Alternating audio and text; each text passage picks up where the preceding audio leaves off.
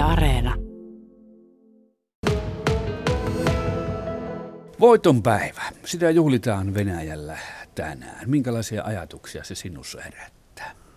Voiton päivä on Putinin Venäjän, tai sen, sen Venäjä, jota Putin yrittää luoda, sen tärkein päivä, pyhäpäivä suorastaan. Ja sen takia tavallaan nyt kun kaiken tämän, minkä keskellä nyt ollaan, niin, niin tähän päivään kohdistuu valtavasti odotuksia, paineita ja muuta.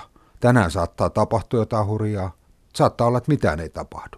Ja, ja, mutta että tavallaan niin kuin me odotetaan koko ajan, että mihin suuntaan tuo sota Ukrainassa kääntyy, mitä tapahtuu, pelätään erilaisia asioita, niin tavallaan tämä on yksi semmoinen, voisi sanoa taitekohta, mahdollinen taitekohta, ja, ja jotainhan Putinin on sanottava omalle kansalleen siitä, mitä nyt tapahtuu ja miten mennään tästä eteenpäin. Että ei hän voi oikein myöskään, niin kuin, tai no miksei voisi, teeskennellä, että kaikki on hyvin. Että niin kuin, kaikki, niin kuin ollaan nähty, niin ikävän kaikki on mahdollista. Niin, ja vieläkö siellä voidaan Venäjällä puhua tästä erityisoperaatiosta? Vieläkin väistellään sitä sotasanaa. Niin, no se on, se, ja se, se, se on paitsi tämmöinen, ää, paitsi niin kuin voisi sanoa mielikuva-asia, niin myös juridinen asia. Eli se, että sotilallinen erikoisoperaatio antaa, on juridisesti täysin eri asia kuin sota. Sota antaisi mahdollisuuden lähettää varusmiehiä ulkomaille, sota antaa mahdollisuuden laittaa liikekannalle panoa pystyä ja niin edelleen. Ja esimerkiksi se, että tällä hetkellä Ukraina on käytännössä Venäjän merisaarrossa. Siellä on miljoonia, miljoonia tonneja vehnää, jonka pitäisi lähteä ruokkimaan maailman nälkäisiä, jotka ei pääse sieltä ulos, koska Venäjä on sulkenut Ukrainan satamat kansainvälisen lain mukaan sotatilassa näin saisi tehdä, mutta nythän ei ole virallisesti sotatila Venäjän puolelta käynnissä. Ja, ja tämä on niinku tavallaan sen takia sen ikään kuin vaikka meistä tuntuu, että no sitä vaan sanotaan sodaksi, niin sillä saattaa olla hirveän isoja seurauksia sitten ikään kuin sen suhteen, miten aina lain kirjaimesta hyvin tiukasti kiinni pitävä Putinin Venäjä toimii. No, miten tästä pitäisi ajatella tästä, tai miten sinä ajattelet, että ollaanko täällä Suomessa ja länsimaissa niin vähän liian herkkäuskoisia ja nimenomaan halutaan uskoa sitä, että Ukraina pärjää, Ukraina on voitolla ja iloisia uutisia siitä aina, että saada opotettua venäläinen alusta ja näin poispäin, mutta ahtaallahan siellä kuitenkin ollaan.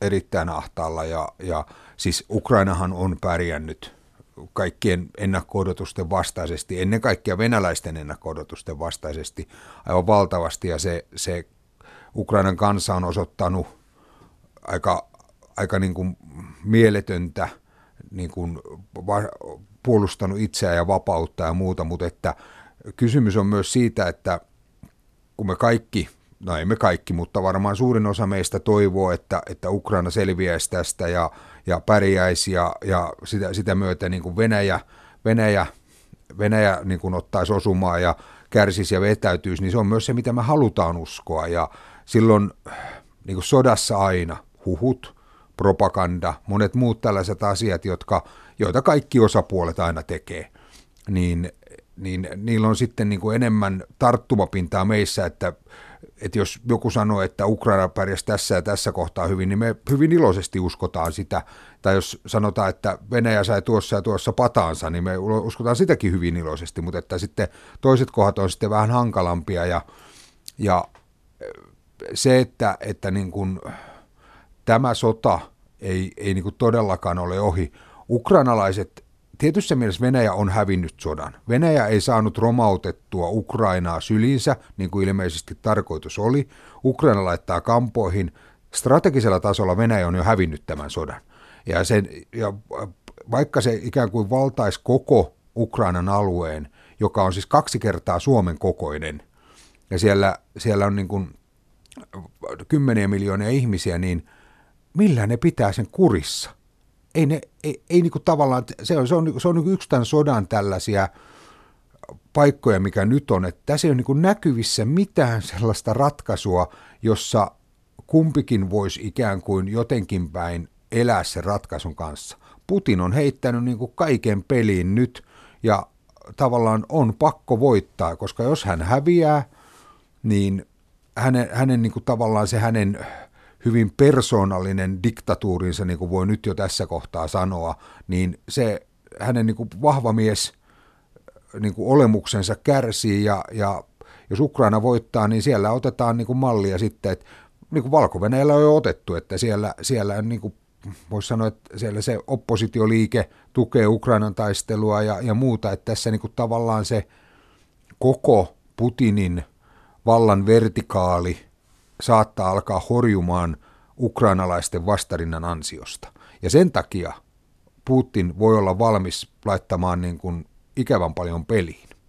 No tietysti ne pelottaneet ydinaseet, joihin on sanallisesti viitattu, mutta ei lähdetä arvailemaan, käyttääkö niitä vai haluatko arvailla? En halua arvailla, mutta kyllähän se hyvin kaukana on, koska esimerkiksi iso palanen tässä pelissä on Kiina. Miten Kiina suhtautuu? Ja käytännössä, jos Putin turvautuisi ydinaseeseen tai muuhun, niin käytännössä se pakottaisi myös Kiinan – no en tiedä pakottaisiko se hylkäämään, mutta hyvin todennäköisesti siitä olisi seurauksia. Ja, ja muutenkin hyvin lujilla oleva Venäjän kansantalous ja pakotteiden aiheuttamat asiat, jos Kiina vielä sulkeutuu, niin se, se, se maa niin kuin romahtaa hyvin pian. Ja nyt, koska nytkin ottaa tiukoille, niin kuin tässä voisi sanoa, että tämän vuoden, kun syksypuolella käännytään, niin saa nähdä, miten venäläinen yhteiskunta toimii, kun ei tule ei tule varaosia,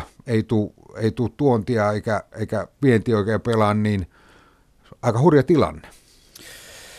Kyllä, mutta sitten tämä oli mielenkiintoista, että Suomessa eilen nähtiin myös pienen pieni Venäjää tukeva autokulku. Miten tuota kommentoit? No niitähän on järjestetty ympäri, ympäri Eurooppaa, ympäri maailmaa. Siellä oli muutama kymmenen, olisikohan puolisentaa ihmistä, josta suuri osa oli suomalaisia, ja kun ajatellaan, että Suomessa ennen tätä sotaa asui noin 70 000 venäjänkielistä, joista suurin osa venäläisiä, niin onhan se aika surkea tulos, että et huomaa, on toki venäläisiä, jotka tukevat tätä sotaa ja muuta, mutta että et ei sillä, niin kuin, ei sillä niin kuin mitään, siellä oli enemmän vastamielenosoituksessa väkeä ja myös Joensuussa oli eilen satoja ihmisiä osoittamassa mieltä rauhan puolesta, että et, et se on, mutta sitten kun ollaan tuolla Venäjällä ja ollaan ikään kuin siinä sen, sen tiukasti hallituksen kontrolloiman median keskellä, niin se on, sieltä, sieltä on niin paljon hankalampi saada, saada niin kuin, voisi sanoa tietoa ja myös kysymys on myös halusta, että eihän me suomalaisetkaan haluta omiemme julmuuksia tai vääriä tekoja käsitellä, niistähän syntyy aina iso haloo. Oli kysymys sitten vuodesta 18 tai toista maailmansodasta tai muuta, että yhtä vähän venäläiset haluaa uskoa, että heidän sotilaansa, heidän poikansa olisivat toimineet Ukrainassa niin kuin ovat toimineet. Niinpä. Sinä seuraat useita lähteitä, se on noista päivityksestäsi selviää, niin miten usein itse joudut puntaroimaan sitä, että, tai varmasti jatkuvasti, mikä on totta, mikä ei. No, Tietoa on valtavasti. Ihan joka hetki, ja on olemassa niin kuin sitä arviointia, niin että okei, että pitääkö tämä niin kuin sen aikaisemman tiedon valossa paikkaan se, mikä on tämän lähde. Sitä niin kuin pikkuhiljaa oppii. Niin kuin sodassa tulee aina kaikenlaisia toimijoita esiin, joista toiset osoittautuu luotettavammiksi, toiset vähemmän luotettaviksi. Ja, ja aina on niin kuin tavallaan se, että semmoinen nyrkkisääntö on, että jos joku on liian pahaa tai liian hyvää ollakseen totta, niin yleensä se ei ole totta. Toki se voi olla myös totta, mutta että, että, että ikään kuin sellainen semmoinen kokonaiskuva myös auttaa, että, että pystyy, pystyy niin kuin ymmärtämään esimerkiksi sen, että miten eri osapuolet toimii, mitkä on ne heidän niin kuin tapansa toimia ja niin edelleen. Et, et, mutta et kyllä se on sellaista niin kuin, tässä hommissa ihan jokainen päivä on aprillipäivä.